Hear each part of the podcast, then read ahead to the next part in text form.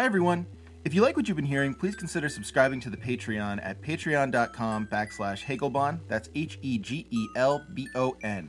The Patreon's really the lifeblood of the podcast. It lets me dedicate the time that I need to play the games, to talk to our guests, to really set everything up and, and make everything as sharp as it is. Um, without it, uh, No Cartridge really wouldn't exist the way it does today. If you don't like monthly pledges, I totally get it. Uh, there's also paypal.me backslash Hegelbon, and we can try and figure something out there. Or you can email me at nocartridgeaudio at gmail.com. Uh, I'd love to hear from you, and I will try and answer your emails as quickly as I can. Thanks so much for your support, and enjoy the show.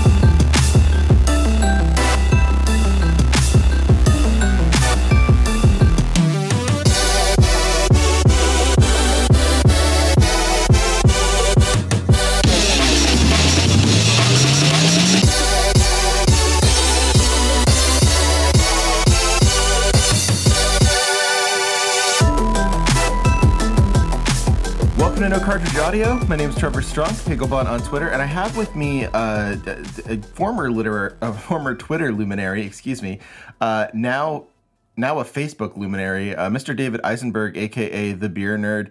Um, David, welcome to the podcast. Really happy to have you. Hey everybody! Uh, it's St. Patrick's Day as we uh, record this, and I am celebrating by cooking and uh, simmering a bolognese sauce. So very much within the spirit of the season. It's very much within the spirit of the season. So uh, great to be on and great to talk to you.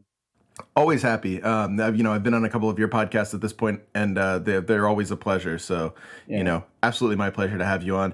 Um, did you have any? Did you did you have any beer today? Did that? Did that I had up? a Guinness at the Okay. uh, local uh, at the at the pub near the uh, subway stop. I had some corned beef. It was eh, kind of okay, but okay. basically in New York City, uh, it's best to stay indoors or not, or if you or if you go out, don't stay out too long, especially not in Manhattan.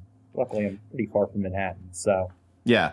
No, I remember when I was in Chicago, and we we were up in Lakeview, and um, right around uh, right around Wrigley Field, and every St. Patrick's Day, uh, right around the Christmas holiday, there were all sorts of these like bar crawls that were just nightmares.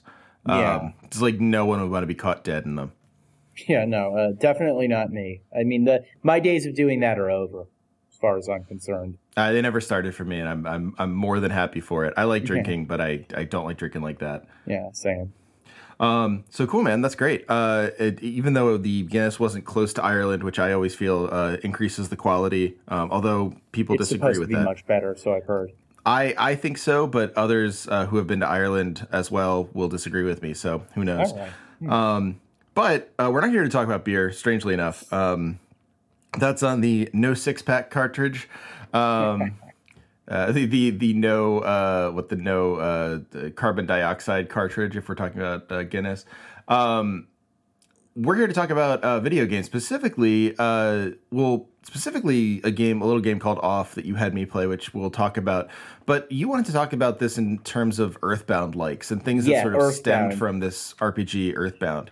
Well, yeah, I mean, yeah, definitely. I mean, I'd like to talk like a bit at length about Earthbound because it's kind of a very, fa- it's a very fascinating uh, game, and certainly in terms of how it was made. And like, I guess we could, st- I guess, so like as a starting point, it's like we people constantly uh, outside, people certainly who are outside of of the outside of the like video game media and all that. They ask, you know, when is video gaming going to happen? You know, it's Citizen Kane, the the video game that will, you know, that's just something that really changes the medium forever. And I don't think we've had that, but I think a more appropriate comparison for Earthbound is it's more like the Rocky Horror Picture Show of gaming because like it, it because it's very it, it started off it didn't really make much of an impact when it was released but like it had a small hardcore following and it's really and now it's and its fandom has made has made it to the point where it's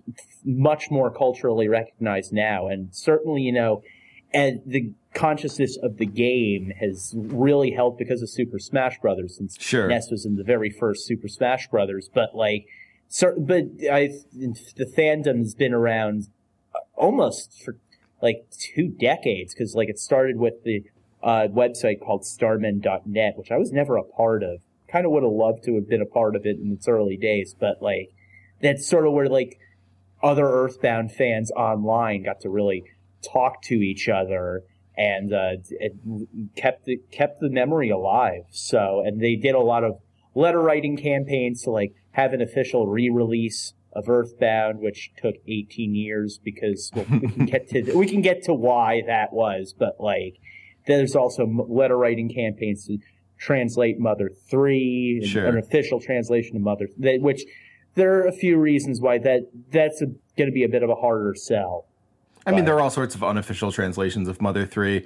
There's Um, one in particular that's top notch. I think the guy, the guy whose uh, alias is Tomato, I think he's actually a professional Japanese translator, and Oh, wow. he did a very good job of it. Well, I feel like translations are one of the things that uh, has been so successful about, or, or, or so like um, not successful, but so uh, recognizable about the Earthbound fan base. Uh, Mm-hmm. I mean, you think about like, I mean, the most famous one I think would be um, uh, the I forget his name all of a sudden, but the guy who made um, uh, uh, um, now I'm forgetting the name of the game. I love the game. Uh, it's it's an Earthbound like. It's uh, it's very Are popular. you talking about Undertale? I am talking about Undertale. Yes, yeah, I have not played that, and Toby, and I know Toby nothing Fox, yep. about that. Know nothing about that game. Well, I mean, I know of it, but like all I know about it is like the so- the, the kind of the, the big track off of it, Megalovania, was Mm-hmm. at first like it was first used in a Earthbound ROM hack he made, which was just like a Halloween Yeah. trick or treating um, game. It was I'd never played that either, but yeah, no, he's uh, I I don't I think he used. There's at least one person who contributed, person from uh, the Starmen.net forums who contributed a boss battle. I think he created the. Uh, he had a lot of the ideas for the Flowey, the flower Oh, boss okay. fight. Yeah. Yeah, I mean, like I, Undertale is definitely a love story to to Earthbound in any number of ways. But I think Yeah. you know the the Fox's translation absolutely. I I- I don't think that you can have Earthbound if he didn't make that ROM hack beforehand. And so like No. these ROM hacks, these unofficial translations. I mean, they inspire uh, a fandom, but they also clearly inspire like standalone games and and games that are you know not quite loving tributes, but almost like. um uh, variations on a theme or if you're you're into jazz like improvisations in the same key stuff like that Right. Yeah. No. And actually, I don't know if you. I don't know if you saw that video I sent to you before. That uh, video that was kind of like an introduction to Earthbound likes. Did you watch that? i didn't get a chance to watch it i'm sorry Uh, that's that's uh, that's all good, but because like it's. I don't know if maybe you can post it somewhere, but like yeah i'll post it in the show notes yeah, but um, on the uh, there's somebody, but uh, I guess he's uh, on Twitch, but like he made a let's play. He also made like a let's play of Lisa, the painful RPG, and its sequel, uh, Lisa the Joyful. And like it- it's a very good, it's a very good let's play. He's very, he's very good at like giving his own narrative style to it. But like the the introduction to it was about uh, how all these indie games like Undertale and uh, Off and uh, Lisa were had, had Earthbound kind of as like varying degrees of inspiration. And uh, Austin Jorgensen, who made Lisa, said you know this is one of his favorite games of all time. And actually, even when I think there was like a uh, a tour for uh, like a tour for um, the South Park Stick of Truth RPG, like. One of either Trey or Matt or both said they were big fans of Earthbound and that was kind of that was kind of an inspiration to make this. yeah earthbound's like one of those like the the classic um the classic bit that everyone has where they say like where a celebrity dies and they say it taught me it was okay to be weird Um, so Earthbound is that right, but Earthbound is actually that, right? Like it's it's the game that kind of you know there are a lot of weird games. You can go even back to the sort of the Doki Doki Panic, Right. Um, into Mario Two. You can go further back than that. I mean, games were always kind of goofy, uh, especially in the early days. But Earthbound, like Earthbound, might be the first game that's melancholy and goofy. Mm-hmm. Like it. It intends to do that. Yeah, it kind of helps that.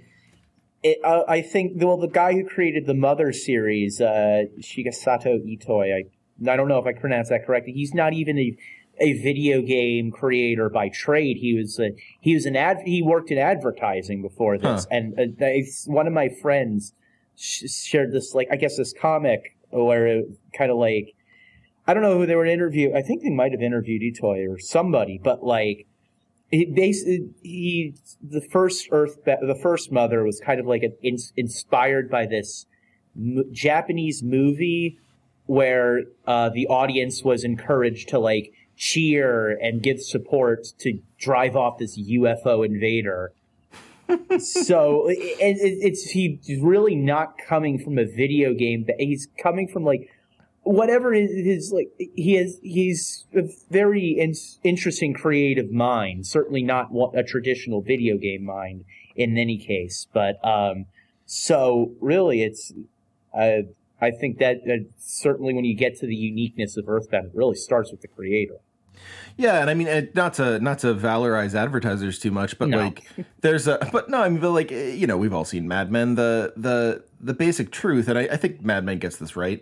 Um, doesn't get everything right, but I think it gets this right. That like the the essential gimmick of advertising is understanding the hook and then building everything out from that. Um, mm. Like understanding a, a central appeal, and I feel like uh, video games before Earthbound, and particularly RPGs before Earthbound, yeah, um, had the story first and then build the appeal out from there, particularly in terms of game mechanics, right? Um, mm-hmm. Yeah, Earthbound, and we can get to Earthbound's like game mechanics. It's simple, yeah. but like it kind of intentionally simple in a sense. And very different. I mean, like the the boss battles, the ways in which those actually work, the ways in which like the it, it's similar to RPGs, but just slightly off. And that slightly off element, I feel like, is what draws people in. Like it, it, seems like Earthbound understands what its appeal is and then builds its uh, sense of self around that. Oh right, yeah, and kind of like I, I think it's a shame because like the uh, the original, I guess let's call it the original mainstream advertising campaign for Earthbound was kind of like it was kind of like capitalizing on you know like the 90s for kids in general is like advertising like the gross the disgusting kind of like oh, Ren yeah. Stimpy was a big uh a big a big uh proponent of that certainly but like the this game stinks advertising did not go well but that's not how I really got into it it's my first exposure to it was in uh it was in this volume 70 of Nintendo Power and it was um it was like a six page preview. It was it it would not come out yet, but it was like a six page preview, sort of like a faux National Enquirer Weekly World News um, framing of the game. It's kind of like it, it, it hmm. and, and I I took I scanned pictures of it somewhere. I can I can like show you that. But like, yeah, I used to have every issue of Nintendo Power. I, I don't anymore, but uh... yeah, no, I I threw out a lot of them. Maybe I shouldn't, but I still have ones that uh, have some sort of value to me. Like one of my Pokemon teams from Silvers in one of the issues. Oh, there's nice. Like there's like old Earthbound sixty four previews that um later became Mother three, of course. But like it was interesting seeing the um the connection between that and the actual Mother 3. But like, it, it was just very interesting. And then also, I wasn't really much of a fan of RPGs up to that point. And even after Earthbound, I wasn't much of a fan of RPGs in general. I kind of didn't really, I mean, I played Pokemon. I don't know if that, I guess it's like sort of RPG, more like sort strategy of. RPG. But like, really, I didn't really get into uh, the other the other games of the era like Chrono Trigger or Super Mario RPG until like much later. I mean, and that's interesting too, because of course, like Chrono Trigger and Super Mario RPG are sort of on opposing sides of the the spectrum in terms of the genre too. Because like right. Chrono Trigger is much more traditional, not quite as traditional as say like a, a Final Fantasy, Toriyama's art, and also the kind of weird time travel element of it uh, make it a little less kind of cut and dry than mm-hmm. a than like say a Final Fantasy two or something like that. but um, certainly closer to that than Super Mario RPG, which I would say like takes a lot of cues from Earthbound itself. Like it's weird. It's yeah, like, it's very it's very quirky, very funny. Has a good sense of Yeah. humor. It's and, aloof. and like I never, I didn't really play it. I when did I? I got it when it first came out on the word. I first played it when it came out in the Wii Virtual Console. Okay. So that was. That was also very so. And it, I think like even the Earthbound battle systems simpler than Mario RPGs, but even eh, Mario RPGs uh, battle systems pretty simple in and of itself. But I think both of them are kind of like. And I feel like it's certainly in Earthbound. I think to a lesser extent in Super Mario RPG, like the battle, the battle system, the battles are just like window dressing. It's like the the real meat of the of the game is like the atmosphere, of the universe it creates. It creates like the NPC dialogue. They're both very similar. Yeah. And I mean, there's a way in which, and, and we can even like use this as a jumping off point to offer or not. But uh, there's a way in which like both those games and games that are inspired by them, like Undertale, um, the difficulty isn't so much in the boss battles. I mean, Undertale has its own sort of sense of difficulty. There's some, there's some, you know, some of it's very quite quite difficult, but um, nothing like it's not Dark Souls, right? Like it's not it's not meant to be hard um it's not meant to be ultra challenging uh it's meant to sort of like be emotionally challenging or emotionally rigorous on some level uh, as opposed to sort of like game difficult Yeah, no, certainly. I think like Earthbound's a little has a little aspects like that. Like Mother Three in particular is just, uh, I it's a it's a lot of emotional gut punches. Of course, like you can just get the tra- you can get the raw, play the translation, and see what I mean from there. But it's it's like real.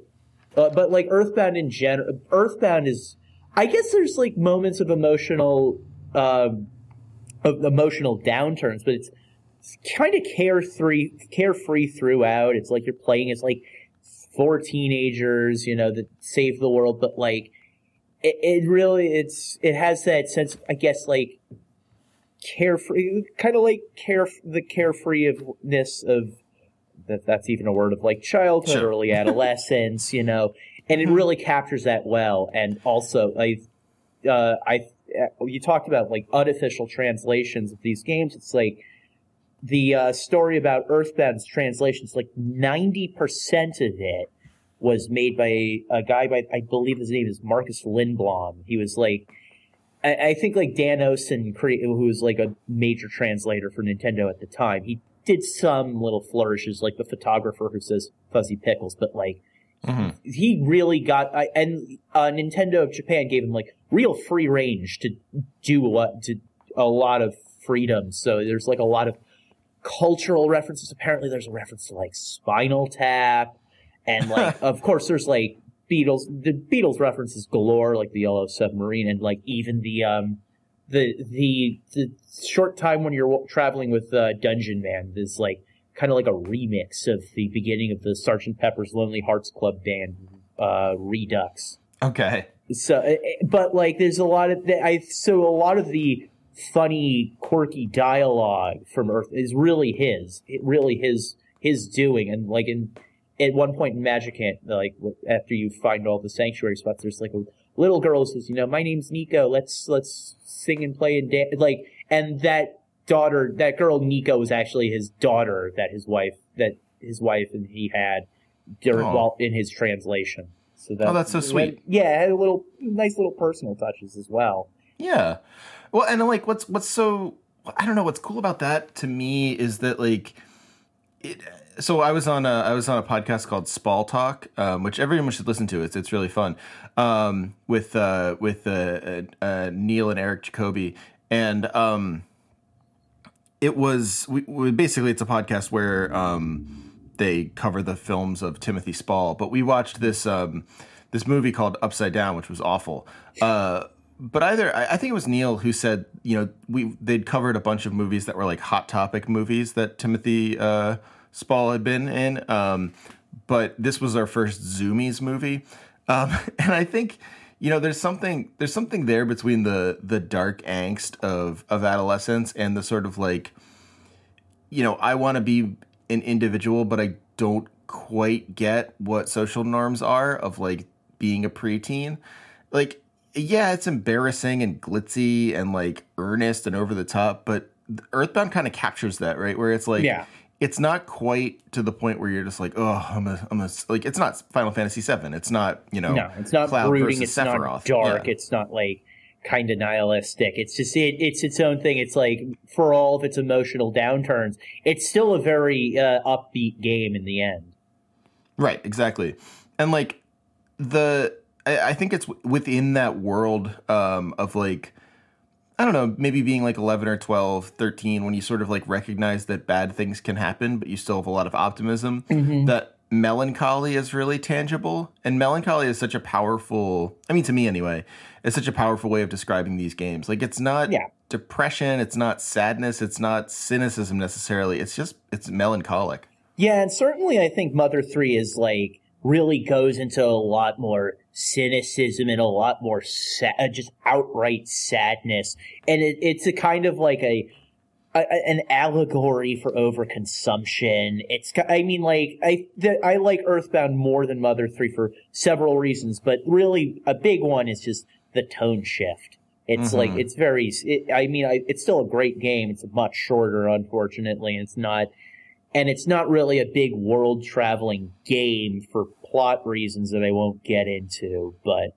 it really does just take place on, and it's really a different game, and it does sort of tie in Earth. It no, it really does tie in Earthbound, but that's really I can't really talk too much about that without getting into spoilers. So just really just and that also sort of added like a a battle uh, system aspect with timed hits, which are kind of impossible to get. Uh, or Sure. very very hard to time correctly on an emulator but i when i played it i just put it on like a, a gba flash card and played it on my regular ds so Oh, i didn't nice. really have that yeah no it's like that's like the best bit of like technology hacking i've ever done i'll probably never come close to it again because maybe i'm not interested in doing it i don't know No, you got, you have the skills, man. You could you could make it happen. I could, yeah, but I, I, I guess like for me, it was like where there's a will, there's a way. So I just looked at, I just bought this cart and I figured out how to put a Game Boy game on there, and there you go.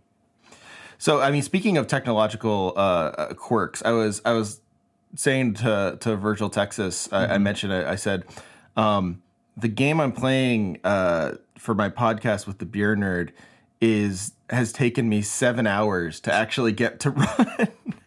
Yeah, I, I had no idea, but well, it's like, yeah, I had no idea it would be that weird because like I got that like, and it, it's not it where I got it. You said it was off like a, a Dropbox file, but like I I did a search for it. It was like off of uh, Starmen.net, which is probably not coincidental because I guess the guy uh, Mortis Ghost, the, the guy from France who created it, figured there's like a lot of there's like very much up the up their alley. Yeah, I mean, what's what's so interesting about that, and like what really, I don't know. That there's there's a there's a realm of I get not a realm. There's a there's a spectrum of uh, I don't know, like a spectrum of difficulty that, especially with emulator games, but also I guess with RPG Maker games. So the trick is, if anyone's playing off right now and they are playing on a Windows 10 computer like I am. Um, it runs off of RPG Maker tw 2003, which has a hard time dealing with MP3s. Oh, because I played mine on Windows. I played mine on played that on my own wi- old Windows Seven computer. That Yeah, that that's right. explains why I didn't have much issue. So all you need to do to actually make the game run is change every MP3 into a WAV Oh file. boy, It's yeah, annoying, but if you have VLC, it's not so bad. yeah. um, what I did, like I I didn't maybe because it was made much later. Uh, I Lisa's also Lisa the Painful is also an RPG Maker game. Doesn't really. I mean, I would imagine there's something to it and play testing and all that, but. Yeah, th- So- those are sort of more official releases too. Least Right, something yes. you can get on Steam. Yes, it's like a it's like fifteen dollars altogether. Yeah, but like, uh, so off. Uh, there's something about off. I don't know, like if you've ever done the thing where you mount uh, translations or like put them into different, you know, uh, uh, folders on your drive so that they'll work with certain emulators and stuff.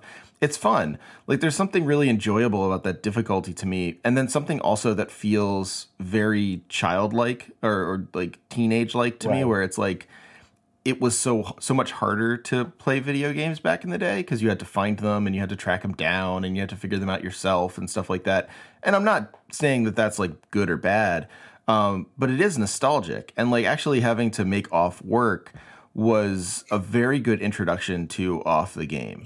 Yeah, and I guess like before we get into like really before we get into discussing it, like I was gonna talk about like the uh the stuff that makes like an Earthbound like, so we can kind of Yeah, check off the bo- but like Lay it out. your there. average Earthbound like has 2D pixel art, uh, kind of a simple turn-based combat, sometimes with like an additional aspect to it. Like in Lisa, it has like time. It, well, no, it has like combos, uh, keyboard combos, and all that.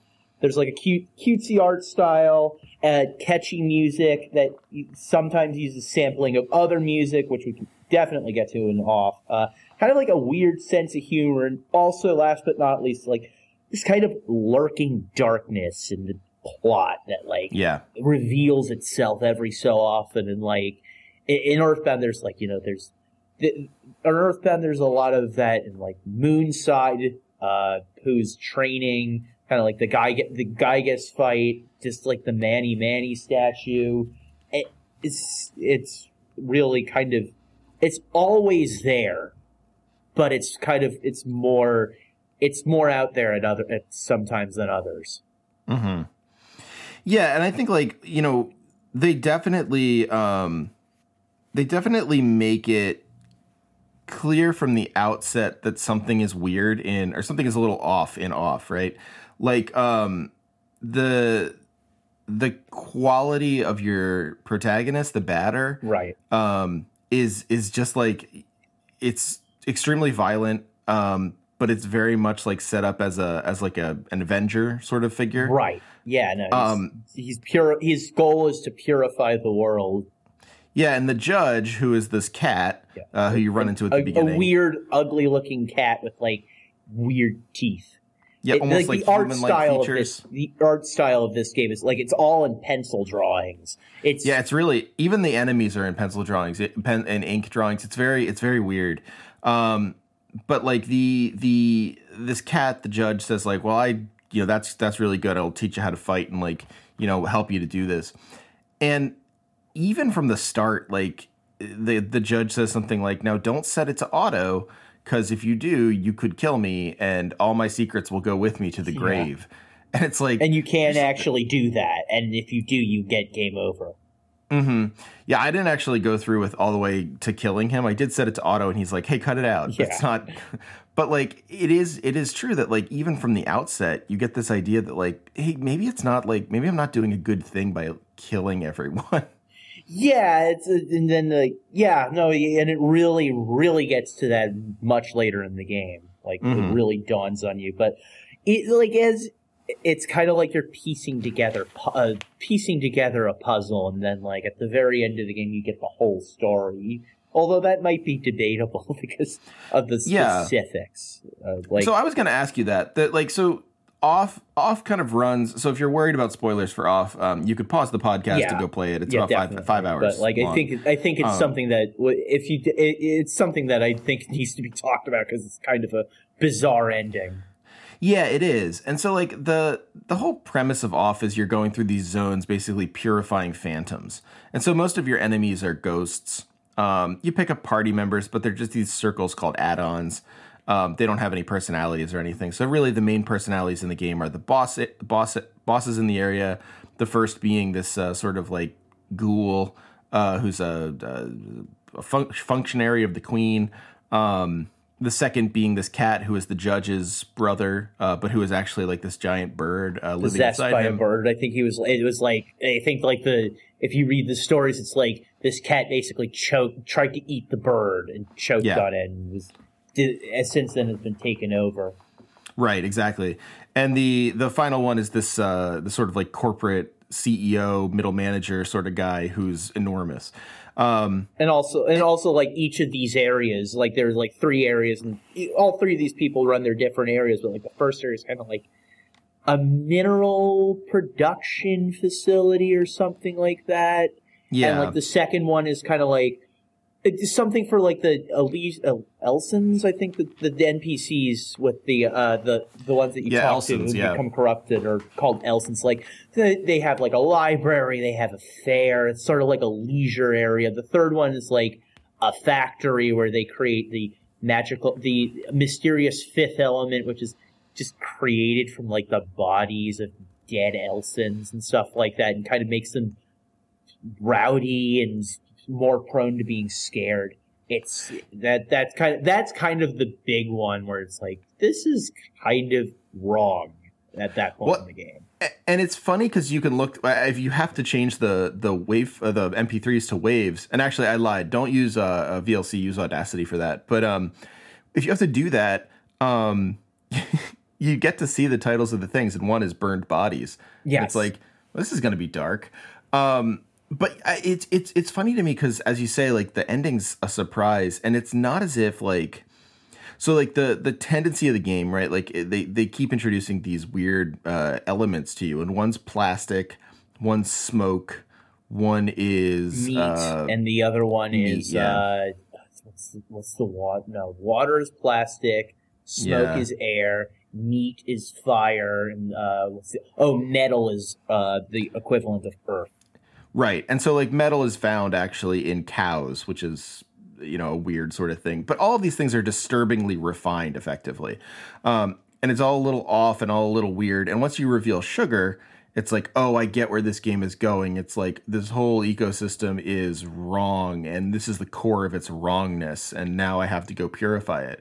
But that's not where the game goes in its last level. No. It's kind of, and even then it's sort of I guess even now is sort of the ending is up to de- up for debate because like I guess in like the early days of Tumblr there was like a big fan community Th- there was like it like it, kind of what Undertale became like when it was released so was so was off when it was first released in, the- in the site's early Yeah. days but it's like yeah, uh, once you get to the three, after you can clear the three areas, and then you can go back to these areas, and then you can see like what happens when you purify them. It's like everything's gone. Like all like the in area two, like the fair is like it, all the Elsens are gone except for one in area two. Mhm. Uh, like all the distinguishing characteristics are gone. It's all white, and like all of these areas before were like in one color, but like here it's like all white, and you see like the, the like the only enemies you'll find are like things called secretaries, which I have a theory about them, but we can get to that Oh, a little later. But like it, it's like when you see this, you feel like why exactly was I purifying things in the first place? yeah what what what have i done here what have i done of value here yeah and i think like that question right like it's not a question that you really ask until you get to that last level um, unless you're going back and looking at the old levels but like in the third level there's this guy who you have to kill in order to um, keep your train moving he's blocking the tracks and he just keeps saying like please help me He shouts help. It's kind of Yeah, help, techni- right. in like game mechanics. It's a debuff, but he doesn't do anything else. Yeah. And like it just feels like you're killing an innocent. And at that point it's like, oh, what am I doing here? at the fourth level or the I guess it would be It's the fourth called the room, which is Yeah, effectively zone five or zone, zone four. four. Um is a weird uh turn on that. Um can you describe it for us? I'll try. Um, like it, it's kind of like you're. I don't. I, I'm not entirely sure, but like basically, it feels like you're not really controlling the batter. You're controlling this, this, this kid. It's like they, he's talking about like, you know, Daddy, Papa gave me a comic book. It was boring. It's like I want to go outside and like meet with mom and like, and then it, it and it all takes all this takes place in this in this one room but like as you progress through it it like kind of fleshes it out a little more The game starts glitching, like you you sort of get sent to a right false you get log- that you go back to the screen. title screen but like Yeah. but like at, at one point it's like you you i guess you're it, the game is actually you're you're you're still the batter but it's kind of like retelling the tale from like this this boy he like he meets the guardian of area one like he's called the tall mister and then like he and meets the guardian of area two the bird and then the, the large mister and like he helps them all out and then he promises you like the the the guy in Area Three says, "You know what, man? Let, let, we'll go and have cakes." You know, and and uh, the Area Two says, "You know, the you know my area, nobody will have to worry about anything." So like, there's there's this, this soft side of all of these area guardians that you don't see as the batter. Right. And then eventually you make you make it to the queen uh, that you've been hearing about the whole game, and it turns out it's a, it's a mother figure for this sick boy Right. who's been who's been the focus of the room. and you and you see this sick boy like after you clear area one and area two, he's kind of like Mhm. frets, but we don't know. Mhm. Then like it, the game sort of like at that point, it's like this is like the kid controlling it, but you can go on. No, it's like yes, like the queen is sort of like this mother figure, and it's kind of like the batter is the father figure. Even to the point where the batter says something like, um, where she says something like, "You've ruined everything," like, and he said, "No, you you forgot about the birthday party, who it was for." Um, and after you beat the queen, she says, "Well, darling, do you want some coffee?" And then dies. Yeah. it gets very domestic. It's very strange. And then uh, there's a final, you know, battle, which is uh, this kind of thing has become very common, I think. But uh, at the time, I'm sure it was shocking, uh, where you have to like basically kill the defenseless boy. Yes, Hugo, and Mhm. right, and then like, and like he does, he really is defenseless. He doesn't do anything. You just you just kill, you kill pretty much your own son in in cold blood, and then like, and then at the very end, you, you it's kind of like it's kind of like a reverse of Earthbound. It's like at the end of Earthbound, like you the the the party mem the party reaches out to you to kill Giygas once and for all.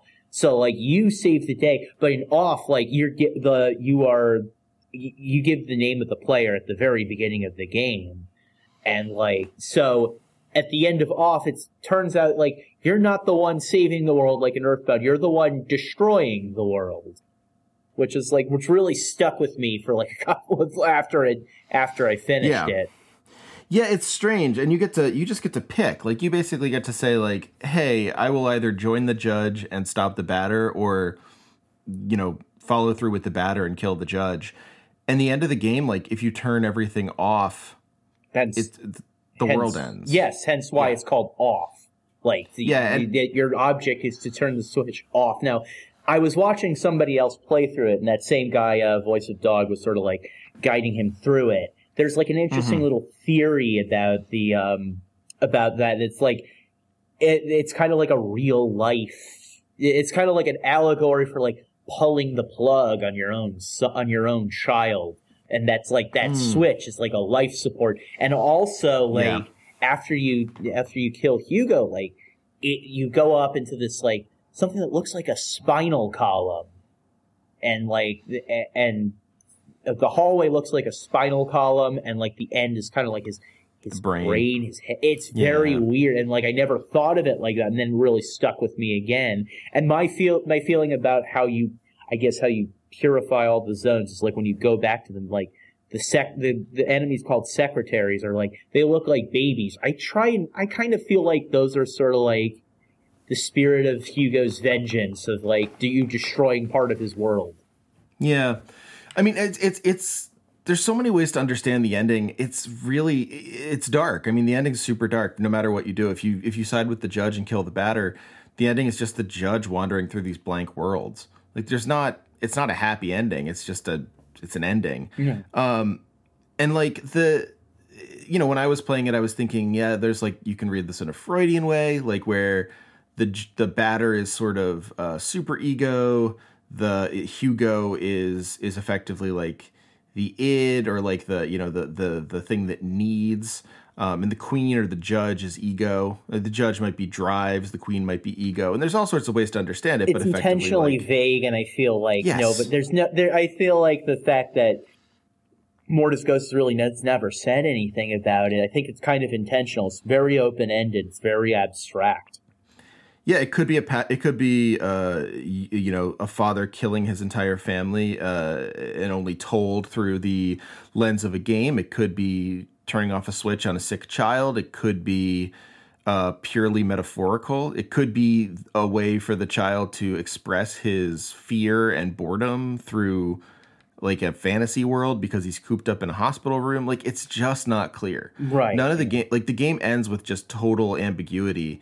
Um, and it seems so important to me. Like, and I, I think for you too that like it's not pinned down at all. No, it's kind it kind of like that that little that that vagueness, that absolute vagueness of his kind of I think definitely adds to the disturbingness of it of it all, and like it's also like and uh, this also has very much in common with Lisa. It's like no matter what you do in the end, like you're st- you're still screwed because like the like either either you side with the judge and you walk around and he walks around like a completely empty world, or you side with the batter and like the world ends. And it's like also in Lisa and both the both both parts of Lisa. It's like well, uh, first of all in Lisa, like the game the bat the battle victory theme and the game over theme are the same. so like clever and yeah no it's i guess that's also an intentional thing but like also it's also very much the the same in Lisa. It's like I guess I guess there's also now spoilers for Lisa. Like at the very end of the of the first of the painful, it's like you play as like Brad Armstrong, who's like uh, in basically how I describe Lisa. It's kind of like Mad Max meets Children of Men, because like he, at the beginning of the game, it's like it, you kind of play as like a don't really play as like a child child Brad, but like sort of see kind of get a look into his like awful home life, like his dad's father's abusive, his sister's like an infant, is it's like and Brad gets beat up a lot, but like kind of like flashes forward to post the end of the world in a kind of it's refer- the end of the world event is referred to as the Flash. It's never really described definitively, but like, hmm. uh, but like you kind of he discovers a baby girl, and also in the end of the world there are no women, so like this baby girl is kind of like viewed as like the savior of the world. It's like, but basically after she gets kidnapped, you kind of have to go after her or rescue her, but also and it's also very much like off in that you're not it, Brad thinks he's saving, uh, or he calls her Buddy. Lisa's like the name of his sister. Uh, but he's trying, he thinks he's saving Buddy, but like, it, it, in the end, it's just she wants to be left alone. She wants to control her own destiny. And there's mm. this hmm. drug that Brad takes and some other people take called joy. It's like, it, as you find out, it like corrupts your mind. It makes it really like lets your desire take over, makes you violent, and like at the very end of the game, it's like this the joy is taken over Brad. He becomes a mutant, and like the object of his uh, his protection just like backs away, and like hmm. it's very it's also a very a very weird game. It's also very very funny and has a lot of pro wrestling references like some that I don't even know. There's like, I, maybe somebody who's big into wrestling would know this, but like there's, I don't remember the name of this guy, but there's like, I think when WWE debuted, uh,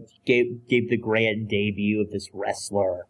And then like his, his first introduction was like him just like tripping and falling and stumbling over. And there's a ca- and one of the party, one of the many party members you can get in Lisa's uh, directly inspired by that guy. His attack is falling over onto an opponent.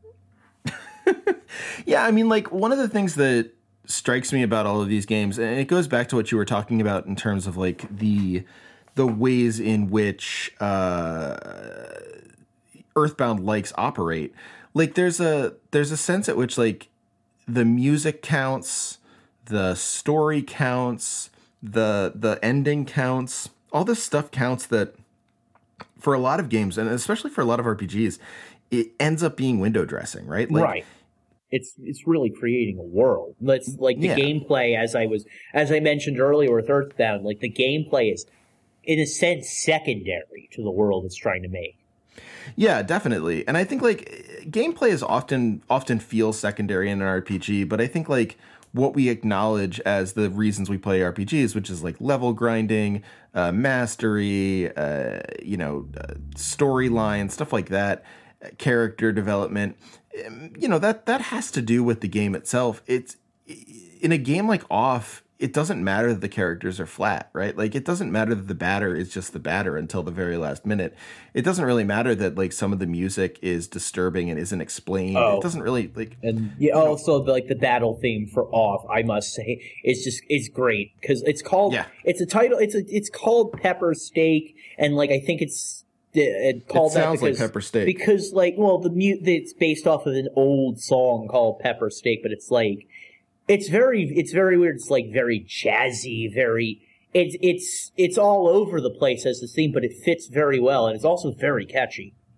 Yeah. Oh, yeah, absolutely. Like the it's catchy and then there are other themes that are just like static. Yeah. Or like wind blowing or something. And it strikes me that like a game say like I'm trying to think of like the quintessential RPG and this is the one I come to like uh, Final Fantasy 7 is sort of like the ultimate this is an RPG RPG and you know the music is very memorable obviously. The fight theme people still know. Um the ending is not memorable. No one really remembers it. It's stupid. Right. um the the conclusion of the of the main plot line is is obtuse and and you know doesn't make a lot of sense but the whole thing leads up to you wanting to make sense out of it. So like it, it feels like okay most RPGs don't really care about characterization that much, don't care about the ending that much, don't care about the window dressing that much. And it, it- you're right. Like the Earthbound likes really flip that and say like, okay, we're not going to pay attention to the other stuff. We're just going to pay attention to telling a story and doing like the, the what's called what's usually considered window dressing, and the rest of it can be quirky or fun or simple, and it doesn't really matter. Right. Yeah, no, it's like the, it's really like the universe it's creating and the tone it's creating. That's the that's the thing first and foremost in all of these games. Though I haven't played Yeah. Undertale, I'm definitely going to have to buy it. It's as soon Oh, as that's possible. a jam. Yeah, no, Undertale's really fun. yeah. Um, it's yeah, it's a it's a yeah, it's it's a trip. Um, yeah, I guess like what I'd ask is, do you think that, do you think that we give more slack to games like Earthbound in terms of its battle systems and off in terms of its battle system because it's quirky, or do you think that the battle systems actually work? I don't. I, I really. It's. I just think like the battle system is as simple as possible by design, so that it, it like it doesn't get in the way of the story and the universe and the tone it wants to. uh It wants to create. So I mean, yeah, it could be could be a more involved battle system, but that would just take away from all of that, from all those other more important aspects. Yeah, I guess that makes sense. I mean, it's true that you know the melancholy in something like uh, Off and something like Dark Souls. i really, like Dark Souls is a is a mechanics based game in that like the battle style, and I've made this argument many times, but the battle style is what is so like melancholy about it. Like losing in battle, having this frustration is the melancholic element. Whereas in something like Off, I never died in Off. Like it's it's easy to not die in Off. Yeah. Uh, and like it's not about that. It's not about the mechanics of the game. It's about the things going on. The puzzles aren't particularly like impossible or anything like that. They're kind of difficult. But yeah, I mean it's just it's not about that. I mean that's kind of interesting. So like do you think games are making choices like like Earthbound did? Like the, the Earthbound is such an interesting game because it made that choice. It said I'm not focusing on this. I'm focusing on other stuff. It's really, I mean, like I'm not real. I, sir, I guess like, uh, I maybe, I mean, maybe I have, I haven't to, admittedly been playing a lot of more recent contemporary games. It feels like there's a lot of like, uh, word from like the the people creating it is like play the game the way we want you to play it. And we'll, uh, Hmm. and like, cause like, I, the, the, the Breaking Madden series I love, but like, it was the, the- like what I was reading I one entry it was about like trying to make a team out of completely out of quarterbacks and it was like the, all the stuff he had to do was ridiculous it's like because it is it, like a Madden series at its heart is like a sports simulator it's not like it's not Right. like you know NBA Jam or NBA hit or NHL Hitz where you can just like it's more where we, it's a lot more fun you can just be on fire and check people through the boards and dunk from half court. No, it's like no, you got like in certainly the Madden, maybe in it, it, you have to really play by their rules. Certainly, and a lot of these like I guess PS3, Xbox One, or 360 era FPSs are sort of like a lot like that. There's not a lot of exploration like it is in like a Doom or a Quake or something like that. It's very linear. So, hmm. So you you'd say like the the thing that distinguishes these games is not even necessarily something like making a choice or or or some sort of vision of of uh, aesthetics, but like actually a, a, sort of worldliness and almost in the I, I hesitate to say it, but almost in the Heideggerian sense, where it's a matter of like you know making a world being at home and something right. Yeah. No i mean like you're play it, it and but like it's also certainly an off and lisa as well and like the battles the battles in lisa are also like i and uh in lisa i'd say like the battles there are like some very hard fights in there and the you have very limited resources and that also adds to the l to the l the world it's like but like yeah no it's but like these games it's like you it kind of it's kind of nihilistic in a sense because like it gives you these choices, but really in the end it doesn't matter all that much because like you're going in off like you're going to end the world. In Lisa, you're going to die alone.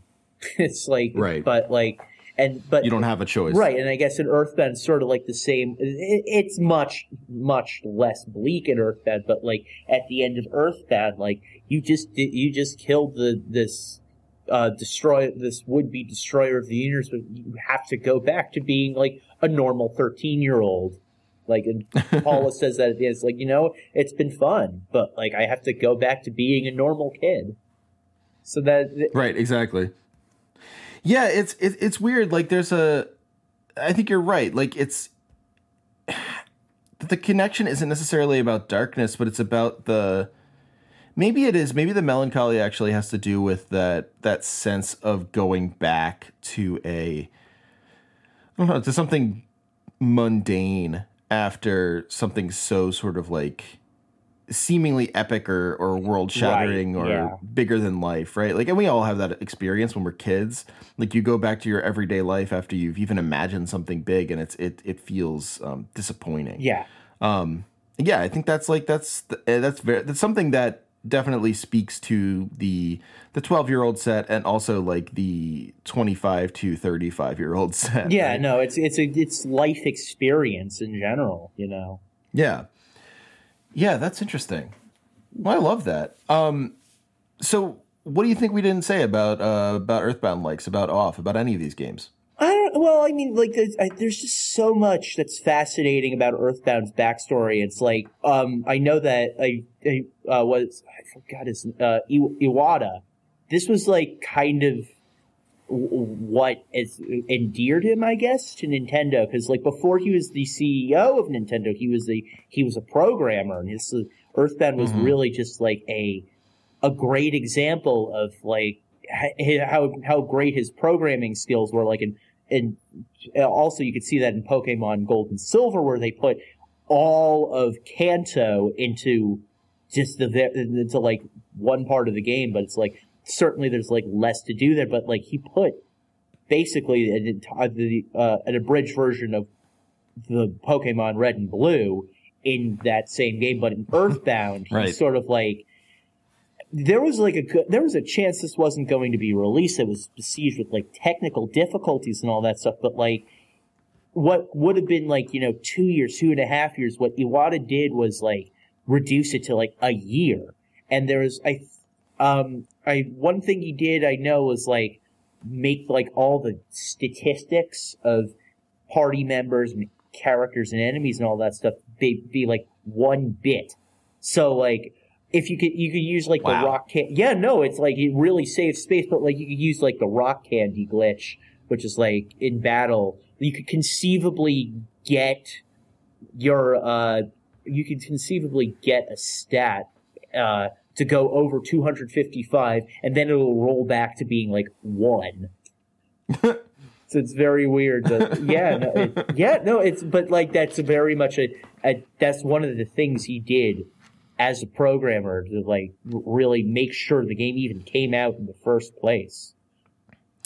That's so interesting. I mean, it is it is sort of in its in its sense like a mixture between art and um and like and form like like uh, not form art and craft where like the actual craft and the actual artistry of it are really hard to pick out. And I think that's something with like the older games too, where like in something in something contemporary, you can always kind of pick out where the artistry comes in and where the craft comes in, mm-hmm. right? Like there's there is sort of a harder and faster distinction there most times.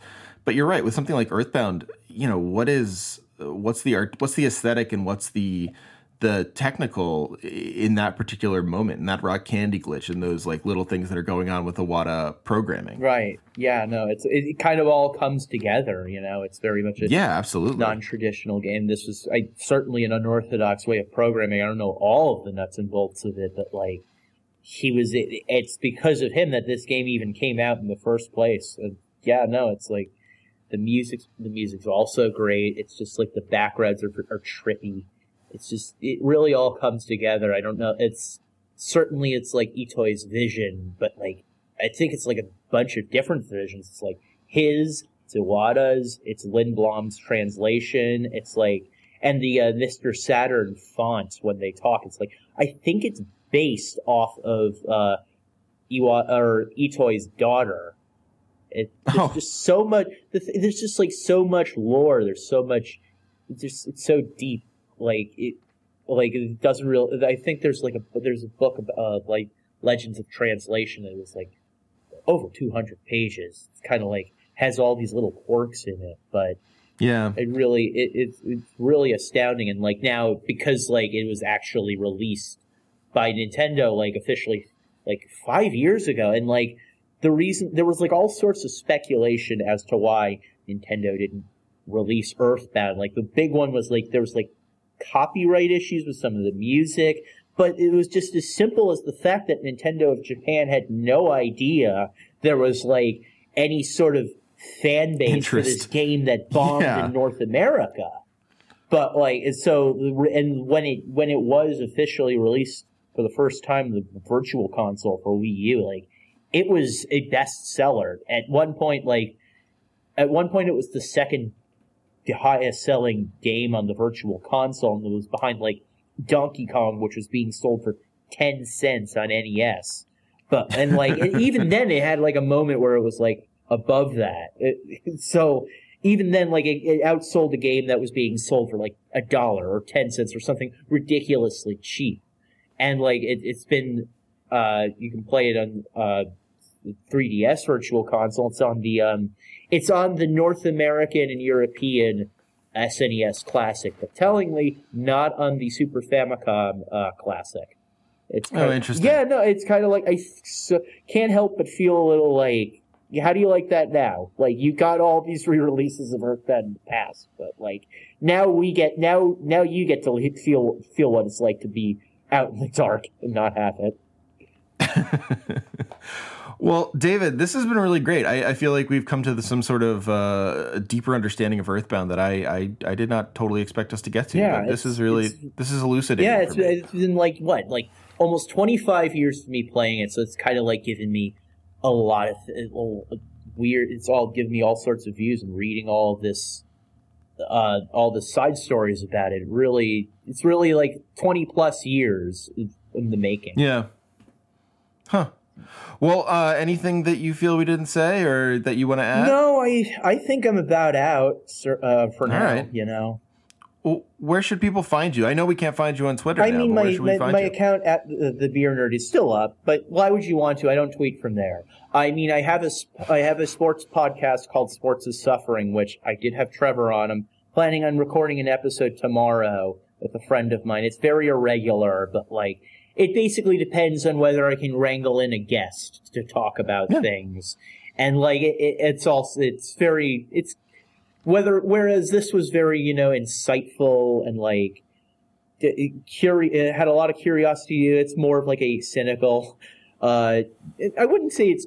I think negativity is a part of it, but it's like I try and talk about things in a humorous way. But like yeah. So it's called Sports of Suffering. Go and check it out. And also like the good podcast. Yeah, no, and the logo and the uh, text, the font that I use for the um, to put in the Sports of Suffering on the on the uh, podcast uh, image was actually uh, some of the te- font from Off. So Well, tying it go. tying I it all mean- back in together. So go ahead and give that a listen. And like, I don't know, it, it, basically all you can. re- Just listen to my podcast. It's about all you can. Um, it's about all you can find from me. Maybe like people make memes of me still to this day. I'm not exactly Yeah, sure. no, look, it's very weird, Google, but Google you know the what? beer nerd hand. Yeah, no, it, yeah, the, the the famous hand. It's kind of we- I don't completely understand it, but you know what? It, people have fun, and people they're not doing it to mock me. It's like just a fun. No. It's just a fun thing. It's like very distinct. It's very much.